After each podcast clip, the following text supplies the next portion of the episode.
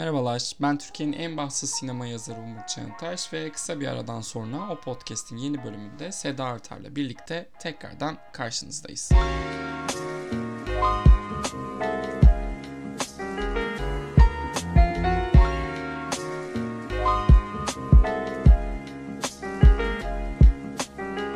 Hoş geldiniz Sayın Artar. Hoş bulduk efendim. Nasılsınız? Ben iyiyim. Siz nasılsınız nasıl? Böyle bir 3 haftalık, 4 haftalık, 5 haftalık tatil yaptıktan sonra özledik. Bütün yaz tatili yaptıktan sonra onu yorgunluğunu atmak için bir tatil daha gerekti biliyor musun? E yani. Ya, ama hak etmiştiniz. Çok hak ettiğime inanıyorum ben de. Benim gibi kadınlar zor yetişiyorlar. Aynen Olabildiğince öyle. çok dinlenmeliyim ki cevher açığa çıksın. Böyle olduğuna inanıyorum ben. Özellikle de 16 aylık bir bebekle tatil yapınca nasıl dinleniliyor gerçekten anlata anlata bitiremem size. Böyle bütün kemiklerimin uçlarına kadar dinlendiğimi hissettim öyle söyleyeyim. Ay şu an fark ettim 16 aylık deyince sen oğlunla benim ilişkim aynı yaşta neredeyse. Aralarında tatlı. 20 gün falan var. 20 gün falan var. Çok tatlı. Ya Can bizim ilişkiden büyük. Evet ama o ilk 3 hafta hem onun için hem benim için çok bulanık o yüzden sayılmayabilir yani. ya, tamam tamam. Onun haricinde nasılsınız? Havalardan memnun musunuz? İstanbul'un ben çok memnunum. soğudu. Şahane. En sevdiğim havalar gerçekten. Nihayet şöyle akşamleyin donmak. Değil mi? Üzerime bir şey Evet. alayım havası. Çok Evet. seviyorum. Eve gelince böbreklerinin üşümesi, sıcak duş alma arzusu falan özlemişiz bunları gerçekten. Ee, evet gerçekten. Bu yaz çok zor geçti ama ben az önce belirttiğin gibi tatildeydim ve güneylerdeydim. Oralar hala çok sıcak. Ee, ama biz yani ikna edemedim ama onları hiçbir şekilde. İstanbul çok kötüydü bu sene diyorum. Ah biz bu sene çok çektik diyor. Ya evet ama sizin hayatınız ve şehirleriniz sıcak havaya göre tasarlanmış. İstanbul sıcak havaya göre tasarlanmış bir şehir değil maalesef. Yani bu kadar uzun süre bu kadar sıcak olmasa Londra'da öyledir ya. Böyle üç gün üst üste sıcak olunca ne yapacağını bilemiyor insanlar. Ölecek miyiz acaba diyorlar. İstanbul'da öyleydi bence bu sene. Ya bence İstanbul bu arada hiçbir şeye göre tasarlanmış bir şehir değil. Onda not düşelim. Tasarlanmamış bir şehir orası da doğru. Yani bir üst üste yığılmış durumdayız. Çok doğru, çok haklısın. buradan deprem konusuna falan gider Yok bu. yok hiç yok. kan hiç, doğuramaya hiç gerek, yok. Hiç gerek yok. Bir süre daha hayal aleminde yaşamaya, gerçeklerden uzak kalmaya devam edelim diyor. Ve gündemimize geçiyoruz. Ee, inanmazsınız o podcast'in yeni bölümünde de sinema konuşacağız. Ah! Ee, biraz daha ödül sezonu bazlı bir podcast olduğumuzu biliyorsunuz. Yeni pek bir şey izlemedik açıkçası bu ara. O son haftalarda neler olduğundan bahsedeceğiz. Bunlardan en önemlisiyle başlayalım bence. Çünkü başka bir podcast'te sanırım ki Türkiye'de bu konuşulmaz. Killers of the Flower Moon Türkiye'de Dolunay Katilleri adıyla gösterime girecek yeni Scorsese filminin başrolü Lily Gladstone yaptığı röportajla birlikte kesinleşti. E, Yardımcı rolde değil, başrolde yarışacak. Bu da ne demektir? Michelle Williams Fablemans vakası tekrardan yaşanıyor. Seda öncelikle şunu sorayım. Tarih tekerrürden mi ibarettir? Not necessarily. Şart değil bence. Ya ben şeyi çok seviyorum bir kere. Bu duruşu çok seviyorum. Bir dakika kardeşim ya diyor. Ben başrolüm diyor. Bu, bu, bu kraliçeliktir ya. Bu sahneye elini masaya elini vurmaktır ya. Bu muhteşem bir şey. Oscar onların olsun. Lily Gladstone gerçeğinin sahneye çıkışıdır ve oraya kendinin ait ilan edişidir. Bu bence kutlanmalı. Olmasa da olur ödül. Muhteşem bir E, şey tabii bence. canım. Olabilir bu arada. Ondan da emin değiliz. Çok alışık değiliz çünkü e, kadın oyuncu kategorisinde Lily Gladstone minvalinde birinin kazanmasına. Böyle bir 40-50 sene oluyordur herhalde bu kadar no name birinin ödül aldığı. Sadece şu var. Filmi bu tanıtım sürecinde sürekli Martin Scorsese de şundan bahsediyor. İşte ilk senaryoyu yazdım ve oturup baktığımda sadece beyaz adamların hikayelerini anlattığını gördüm. Ve bu bu hikayeye haksızlık olacaktı. O yüzden senaryoyu değiştirdim. Ve Lily'nin karakterini Hı hı. öne çıkardım. Hatta sen de geçen bölümde bahsettin romandan farklı olarak evet. böyle böyle diye. Roman değil bu arada. Bir şey. Ha, Ee, belgesel şey, anlatı. e, Non-fiction. Bununla birlikte yani filmin o ödül sezonu anlatısına da uygun bir şey olacaktı bence. Gladstone'un başrol olarak yarışması. Hoş, güzel. Kulübe girecek belli ki. Yani adaylığına ben kesin gözüyle Tabii. bakıyorum şu an. Tabii çok erken ama bakalım ödülü alabilecek mi? Tabii. Ondan sonra da şey anlatısı. Lily Gladstone'a e, oy vermiyorsanız ırkçısınız anlatısı olacak bu iş bence. Hemen Viola Davis devreye girer orada. Ee, yani Lily Gladstone bence şey de hani SEG e, grevine rağmen de çok iyi bir sezon başlangıcı yaptı. İşte DiCaprio ile ortak British Vogue kapakları, röportajın tamamı, onunla servis edilen video. Her yere Gladstone karizması oldu e, internetlerin. E, Emma Stone şu an hiçbir şey yapamıyor. Muhtemelen çok yakında değişecek ama çok çok hoşlandım ben bu şeyden. Twist'ten diyeyim. Keşke Ryan Gosling de cesaret edebilse ama beyaz erkeklerden böyle cesaretli hareketler beklemiyoruz. Ay Ryan Gosling kusturdu zaten yaz ortasına kadar Barbie konuştuk. Bence beyefendi birazcık köşesinde otursun. Hayır ama yani. yani supporting yarışmaya devam ediyor. Orayı daha güvenli gördüğüm He. için. Aslında co-lead düşünürsek. Yani Barbie'nin hikayesi kadar Ken'in de hikayesi. Hatta biraz fazla Ken'in hikayesi. Ona da bir çözüm, bir katarsis vermek için çok uğraşmış e, Greta Gerwig. O yüzden de bilmiyorum ki aslında co-lead olduğu için lead de yarışması daha doğru da olabilirdi ama supporting daha az rekabetin olacağını umduğu yer olduğu için orada kalmayı seçti gibi hissediyorum ben. Ryan Gosling'i de çok severim ama yani Ee, bir Kanadalı'ya olan kredimiz de belli bir yere kadar diyorsun. Öyle anladım. Ay Kanadalı Ya- demişken şeyi gördün mü? Ryan Reynolds'ın Aviation Gin reklamını gördün mü? It is Evet. Negroni. Bayıldım ya. Hiç Kanadalı değil vibe'ı bu arada. Ama çok hoşuma gitti. Böyle huysuzluklar çok hoşuma gidiyor yaşlandıkça. Her pumpkin spice gördüğümde onu hatırlıyorum. Gülüyorum. Ryan Reynolds'ın bu arada çok tatlı da bir belgesel dizisi var şu an. Onu da önermiş olayım yeri gelmişken. Welcome to Wrexham diye. Rob McElhenney ile İngiltere'de bir takım satın aldılar bunlar. Futbol takımı. Acun Ilıcalı gibi Acun Ilıcalı oynuyorlar. gibi. evet ve Wrexham'la ilgili işte Wrexham'ın dönüşümü bu iki ismin gelmesiyle birlikte şehrin değişen e, havası adı bununla ilgili tatlı bir belgesel E, sürpriz böyle selebritiler de görüyorsun ara ara E, epey hoşuma gidiyor. Bir de şey çok komik yani milyon dolarlar dönüyor ortada inanılmaz paralar. Ama sürekli bir ev halinde toplantılar yapıyorlar. Böyle şey gibi ne bileyim yani öğlen uykusuna e, yatıp son anda aklına gelmiş de e, oraya çağrılmış gibi bir halsizlikler, bir dayılıklar, bir amcalıklar. Meraklısına önerilir. Şimdi Lily Gladstone'la birlikte ödül sezonunda olan önemli bir şey de Toronto Film Festivali'nin finali oldu. Toronto Film Festivali 2012'den bu yana sadece bir kez seyirci ödülünün gittiği film en iyi film kategorisine aday olamamış Oscar'da. Dolayısıyla önemli bir istatistiğe sahip. Ve bu sene de ödül hiç beklemediğimiz bir şekilde hatta biz Sayın Artar'la bir gün önce konuştuk ne alır Alexander Payne mi alır diye. American Fiction diye bir film aldı. Hiç duymuş muydun? Sen duymuşsundur. Ben duymamıştım. Yani şey de duydum, festival sırasında duydum açıkçası. Öncesinde benim de hiçbir fikrim yoktu filmle alakalı. American Fiction birinci oldu. Alexander Payne'in filmi Holdovers ikinci oldu. Miyazaki'nin filmi de üçüncü oldu bu arada oylamada. Çok büyük bir olay tabii ki. Bir anda e, ödül sezonunda üst sıralara tırmandı film. Bir film ya da uyarlama senaryo, erkek oyuncu adaylıkları şimdiden konuşuluyor. Senin bir hoşuna gitti galiba bu sürpriz zafer. Yani sürpriz seviyorum açıkçası. Bu kadar böyle kör gözün parmağını sezonun başında gördüğüm şeyin birebir olmasındansa böyle sürprizli olmasını seviyorum. Yalan değil. Olivia Colman'ın Oscar alması gibi diyorsun. Mesela ha evet. Da Adrien Brody zaman- mesela nedense o geldi aklıma şimdi.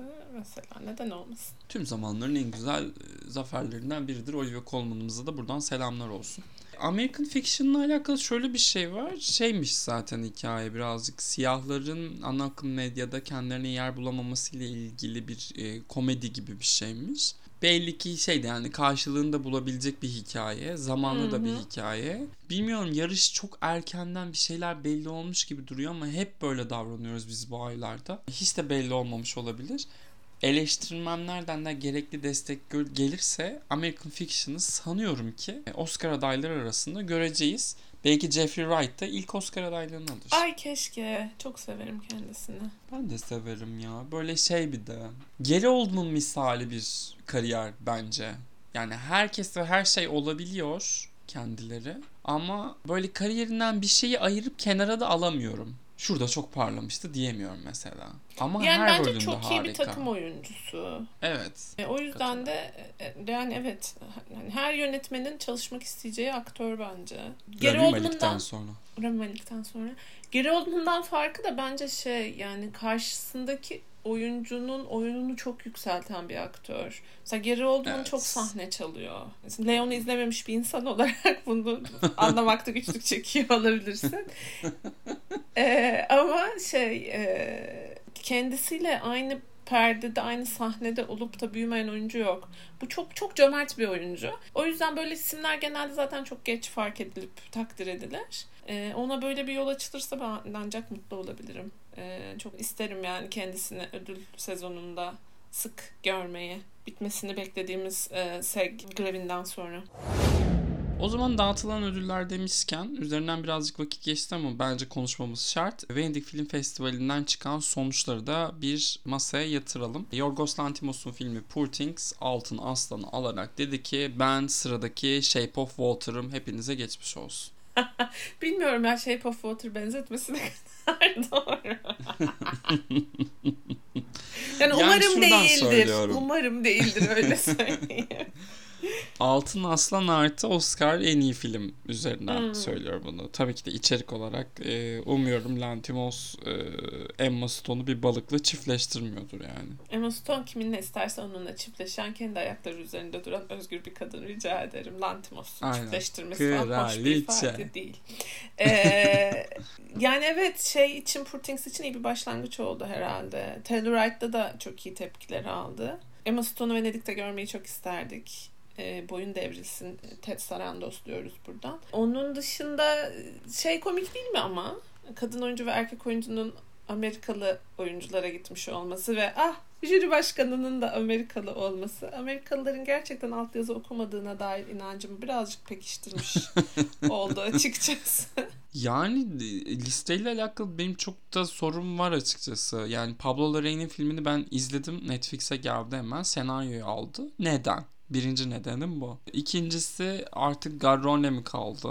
Ee, yeter. Ee, Agnieszka Holland nasıl jüri özel ödülü alabilir? Gerçekten programdaki en iyi üçüncü film o muydu? Ben total şey itiraz halindeyim bu listeye. Bakalım yani yani, şey bir de görüp çok de herhalde enteresan. itiraz etmek lazım ama evet benim de tek taşım kalktı açıkçası. Ya Priscilla'nın kadın oyuncu ödülünü alması filmle ilgili bütün eleştirilerde yani kızla ilgili tek bir pozitif şey okumamışken e, çok şaşırdım. E, şey mi diye de düşünüyorum yani grev sırasında orada olabilenleri mi önceliklendirdiler diye düşündüm. Hmm. Oyuncu kategorilerinde. Biri çıkıp ödül alabilsin diye mi? Ay öyleyse çok acıklı gerçekten. Kızcağızın da ömrü boyunca bir şey olacak. Volpi kapı olacak. inanılmaz. E, Peter Sarsgaard'a sevindim bu arada. Evet çok severim onu da. Evet o da o podcast'in sevdiği e, oyunculardan birisi açıkçası. Eşiyle birlikte ikisini de stanlıyoruz buradan. Hoş bir çiftler. Power couple gibi power couple diyebilir miyiz? Aynen, aynen öyle. Bir de şey gibi de bilmiyorum ben bazen şey sanki Peter Sarsgaard hala Carey Mulligan'la berabermiş gibi geliyor ki asla beraber olmadılar yani. Tamamen en education etkisi. Ki orada da bir tat- kendisi e, şeydi hani e, ne, ne denir E, leş bir e, İğrenç bir adamdı. ne, ne, ne deniyor ona groomer'dı E, Erkek müsveddesi de diyebiliriz bence. diyebiliriz. Ama yani ne bileyim bilmiyorum öyle bir kafamda hep ikisi şeydir. Birini düşününce diğeri gelir aklıma. Carey Mulligan'ın e, aurasının da desteklediği aktörlerden biri diyorsun. E, Carey Mulligan'ımızın bir de Oscar adaylığını aldığı, ilk Oscar adaylığını aldığı sene e, hatırlarsan yakın arkadaşlar gibi bir şey çıkmıştı sahneye her adayın. E, ve Carey Mulligan'ın sunumunu da Peter Sarsgaard yapmıştı. Oradan da bir aklımda kalmış olabilir diye düşünüyorum. Bana da Carey Mulligan, Rosamund Pike hep beraber geliyor aklıma. Oysa ki yani iki filmde beraber oynadılar. Bildiğim iki, şu an ezbere iki film geliyor aklıma. Ama aslında çok da böyle ayrılmaz ikili durumu yok. Ama hep Ama ayrılmasalardı güzel olmaz mıydı? Mesela Carey Mulligan'la Rosamund Pike'ın e, Promising Young Woman ve Gone Girl'daki karakterlerin birleşerek oynadığı bir film. Dünyayı alt üst ediyorlar. Böyle. Mesela Allah. erkekleri kesiyorlar. Heh, heh, delirsin, delirsin. Millet delirsin. Burada şey Seda, Badıms'ı izleyecek misin? İzleyeceğim. Hı hı. Mutlaka, mutlaka. İzleyeceğim. İzlediğinde onu uzun uzun konuşalım. Konuşalım. izleyeceğim tabii ki. Deli saçmalarından devam edelim. Cancel mı edildiler, geri mi dönüyorlar, aman ne oluyor dediğimiz altın küre e, iyice arpalamak üzere iki yeni kategori daha eklemiş ödüllerine. Bunlardan bir tanesi yine kabul edilebilir. E, Stand-up'larda en iyi komedi performansı diye bir Hı hı. e, kategori. Okey tamam. Nispeten mantıklı. Diğeri en iyi sinematik ve gişe başarısı diye bir kategori. Yani Oscar bunu bir 3 sene 4 sene önce bir rafa Denedi evet. Olmadı. Evet bir denedi yani bir masaya getirdi bunu sonra rafa geri kaldırdı. Peki nasıl olacak? Yani mesela bir hani en çok gişeyi alan mı? Yoksa o gişe başarısı olanlar için de sinematik olarak en başarılı olanı mı seçecekler? Anlamadım. Vallahi bilmiyorum içeride bir finans ya da matematikçi birisi varsa belki e, şey yapabilir. E, hasılatla bütçe karşılaştırması yapıp yüzde olarak en fazlayı elde eden. Yani bir de bu da çok da saçma bir şey ya. Neler izleniyor Allah aşkına? Gişe başarısı nedir? Sırf Ama gişe insanlara- başarısı da değil adı. Cinematic and neydi? Cinematic and? E, Box office achievement. Sinema ve box office achievement'ı. Hani sadece box office'te achievement yetmez bir de sinematik olması mı gerekiyor? Ay, Hani- hiç bilmiyorum ben asla kati surette anlamadığım bir kategori adı ve mesele. Yani Barbie mi adı edilecek? Buradan bunu mu anlamalıyım? Ben öyle anladım. Barbie'ye bir kategori açmışlar. Sanki 80 dalda aday etmeyeceklermiş gibi. Vallahi şimdiden Amerika Ferrera'nın bile adaylığına hazırız bence. Tabii tabii Margot Robbie'nin ilk Golden Globe'una falan. Yürü be Margot. O kadar uğraştın didin. Vallahi bak yine iyi erken alıyorsun. Kesin Jennifer Lawrence'ı kıskanıyordur Margot. Ama o ilk rolüyle aldı falan. Bilmiyorum bir Margot Robbie nefretim benim geçmiyor. Fark ettin mi Seda? Çok Fark güzel olduğu ettim. için mi acaba? Kıskanıyor musun acaba? Hmm, olabilir ya. Kızlar bu bölümde lütfen dinledikten sonra DM'lere geliyorsunuz. Diyorsunuz ki Umur kıskanıyor mu kıskanmıyor mu? Kıskanıyor diyenler Seda'ya yazsın, kıskanmıyor diyenler bana yazsın. Anlaştık güzel. Ödül sezonunun özel kısımlarından birisi de tabii ki de e, Oscar'ın uluslararası film dalı. Yani kurallarıyla her daim saçmalık olmayı başarmış bu kategori. Sanki e, hala 50'lerde 60'lardaymışız gibi her ülkeden bir film kabul ediyor. Bu bir filmi kabul ederken de tabii ki ülkelerin Oscar kurullarının arpalamalarına e, dünya olarak e, tahammül etmek zorunda kalıyoruz. Zaten Türkiye'de yaşadığımız için çok da aşinayız bunlara. E, Fransa'dan e, Anatomy of a Fall yerine The Taste of Things'in e, seçilmesiyle Anatomy of a Fall'un yönetmeni Justin Trier çıldırdı. Sinir krizi geçirdi. Ee, Public evet, hem ins- Public. Instagram'da birisi e, bir paylaşım yapmış. E, Justin Trier'i de e, taglemiş. Kendisi de bunu reshare etmiş profilinde. Ve e, paylaşımda şu şekilde yani box office ve eleştirel başarısı olan bir filmi aday e, olarak seçmeyip kan seçkisinin en sıkıcı, en tehammül fersa filmini gönderdiniz falan diye. Böyle disleyen, ne bileyim yani Eminem tekrardan sahalara geri dönmüşçesine çocukça garip bir paylaşım yapmış. Ee, Sayın Artan şunu sormak istiyorum. Ee, müthiş bir film yaptınız. Böyle gittiğiniz her yerde ödülleniyorsunuz. Cannes'da şey almışsınız, Altın Palmiye'yi almışsınız. Oscar kurulunda veriyorsunuz filminizi. içiniz rahat. Böyle keyifler yerinde. Çat e, sizin yerinize Nuri Bilge Ceylan'ın Nuri Bilge. Ceylan'ın film...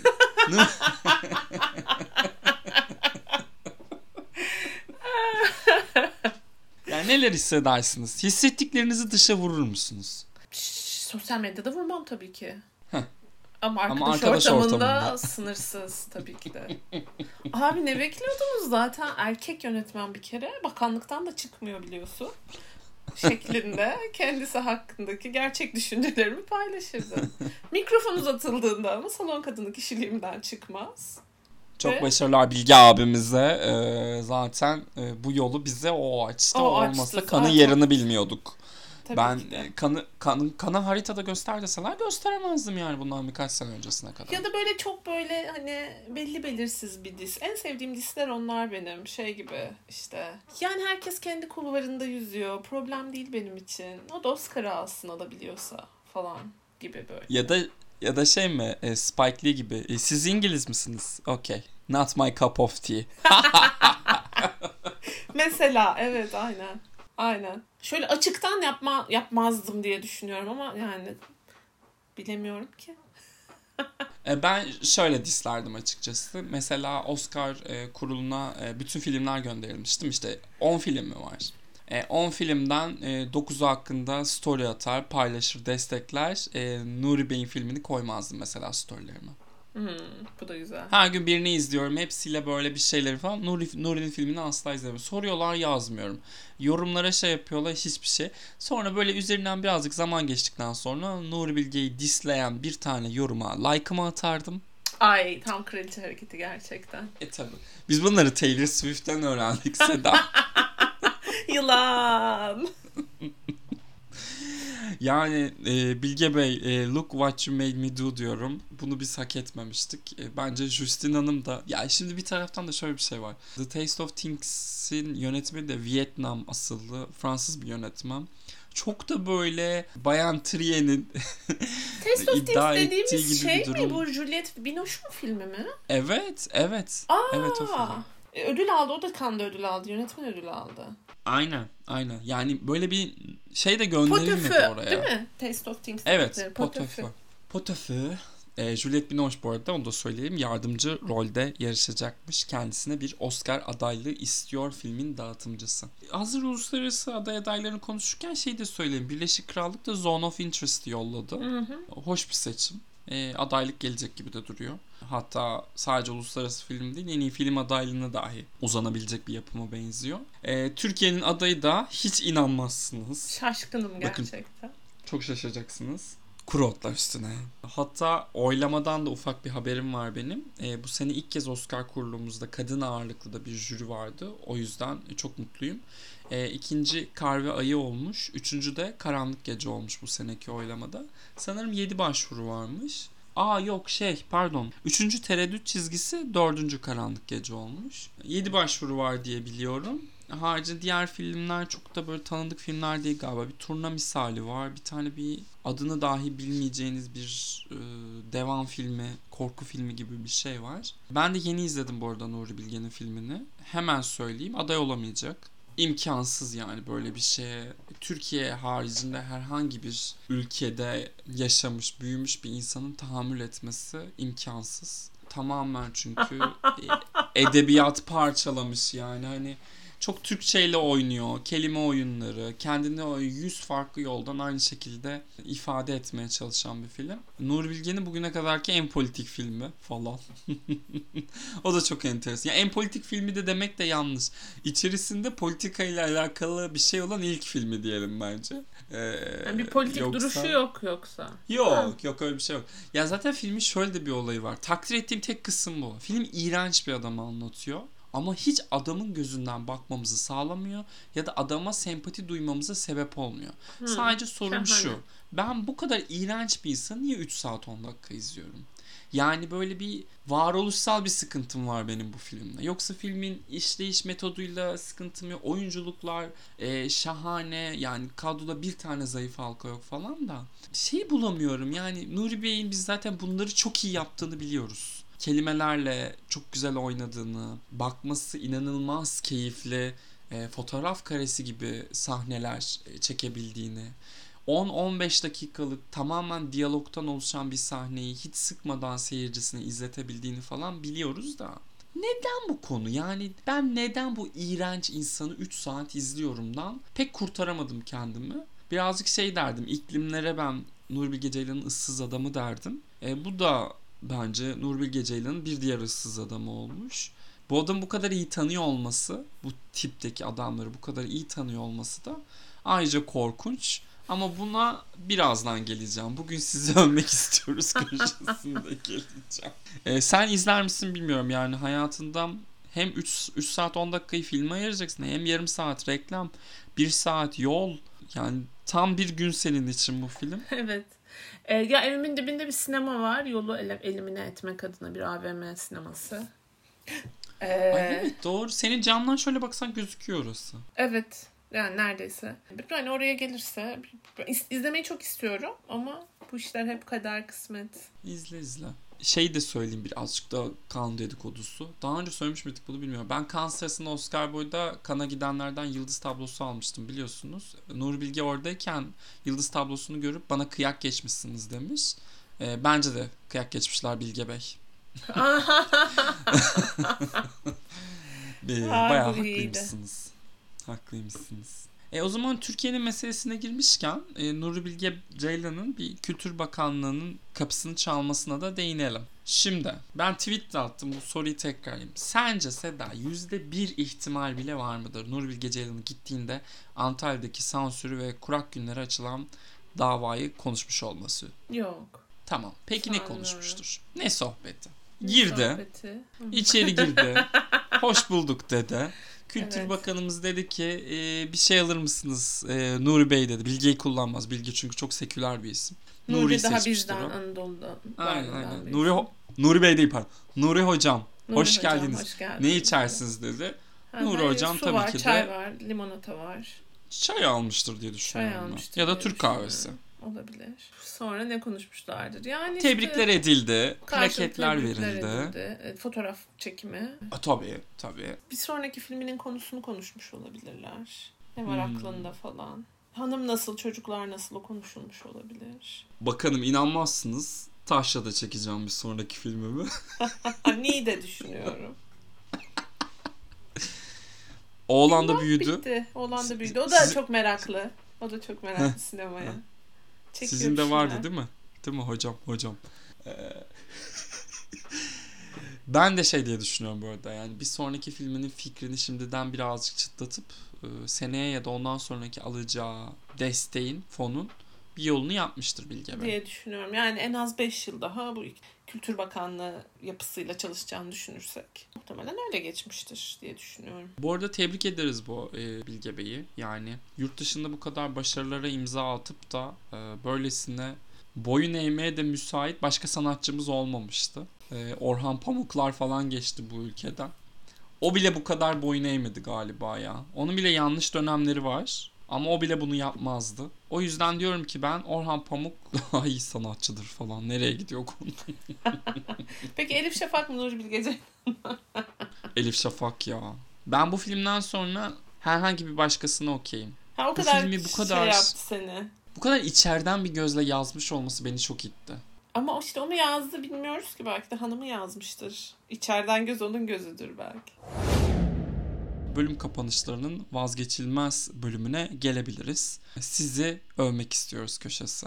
Bugün çok özel bir konuğumuz var. Bugün Türkiye'den bir konuğumuz var. Ee, kendisi bir ayağında kanın, bir ayağında Adana'nın tozu. Ya bu dedikoduyu vermeli miyim? Çok içeriden bir dedikodum var. Vereyim mi? Ver.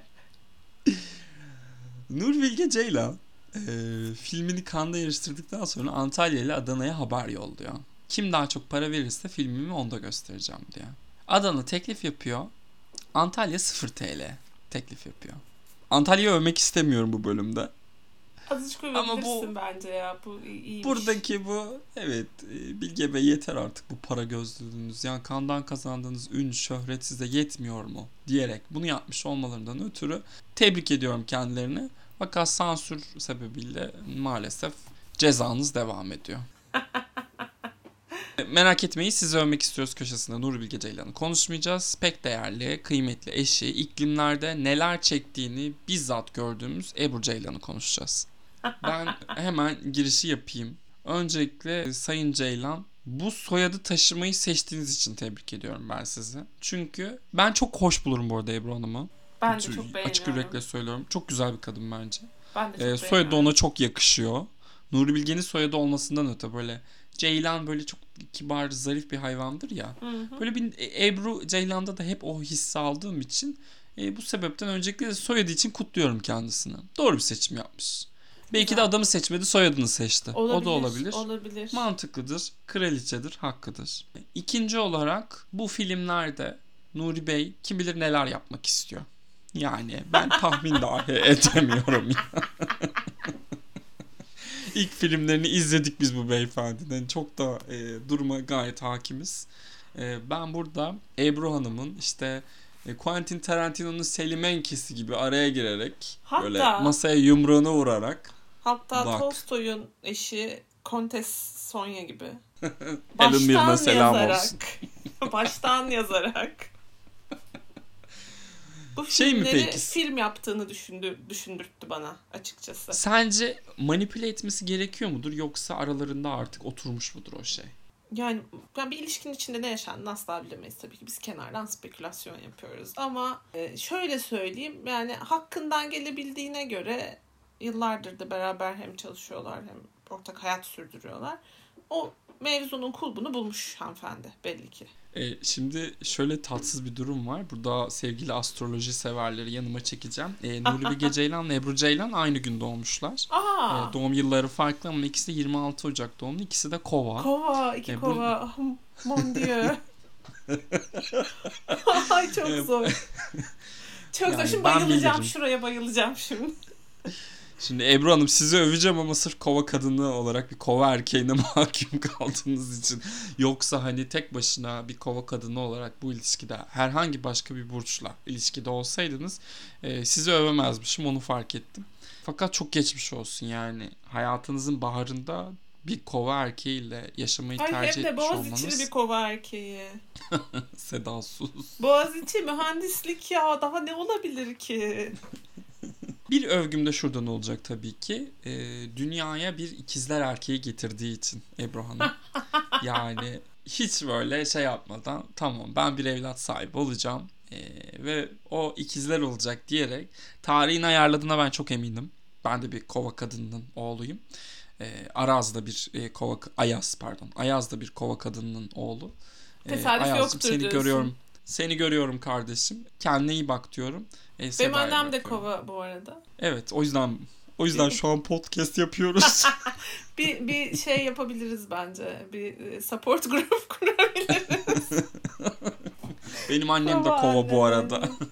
Kova anneleri e, grubu olarak. Kova anneleri e, sonuçları olarak diyeyim. Mağdurları. Ya, mağdur kelimesini kullanmak istemedim ama yani. Bence ihtiyaç. Şey değil, istek değil ihtiyaç. Yani Ebru Hanım filmlerin ihtiyacı neyse onu yerine yerleştirmeyi çok iyi biliyor. İklimlerde oynaması gerekmiş oynamış. Uzakta da bir rolü var minik. Ama ben bu senaryoların gümbür gümbür akmasında e, kendisinin çok payı olduğunu düşünüyorum açıkçası. Birazcık bence daha çok görmeliyiz kendisini. Bu hafta kısacık bir klip izledik. Aralarında atıştıkları. Muhteşem bir kadın ya. Yani 10 saniyede beni kendine aşık etti. Keşke daha çok görsek. Hatta kendi başına bir işini görsek. Çok istedim. Zaten Türkiye'de bence kadın sinemacıların daha çok desteklenmesi gerekiyor. Yani dünyada olduğu gibi ama Türkiye'de özellikle. Ebru Hanım'dan daha iyisi bulunamaz bence. Önümüzdeki 10 yılda en az iki tane filmini izlemeliyiz bence. Ben böyle olduğunu düşünüyorum. Bu köşe genelde şey için kullanılıyor. Fark etmişsinizdir. Ne, övgünün ne kadarını kastettiğimizi anlamakta güçlük çekiyor olabilirsiniz. Buraya özel ben baştan sona amasız fakatsız gerçekten çok kendisinden daha çok izlemeyi isterim. Ee, Bilge Bey olmaksızın. Bir de şey diyor ya o tartıştıkları anda sen bazen çok uzun cümleler yazıyorsun ve o oyuncunun ağzına oturmuyor. O yüzden de Evet. mutsuz oluyorsun ve onları çok zorluyorsun. İşte onu istemediği yerde ne olacak? Çünkü bence Türkiye sinemasında çok ciddi bir şey derdi var. Akıcı diyalog yazamama derdi var. Diyaloglar böyle hiç iki tane konuşan insan görmemişler gibi. Yani diyalog koçları falan da çalışıyordur ama yani açın herhangi bir filmi izleyin. Çok istisnai birkaç film vardır ki bir tanesi bence bir zamanlar Anadolu'da çok uzun olmasına rağmen diyaloglar. Oyuncuların ağzına çok güzel oturmuş, çok iyi çalışılmış bir film.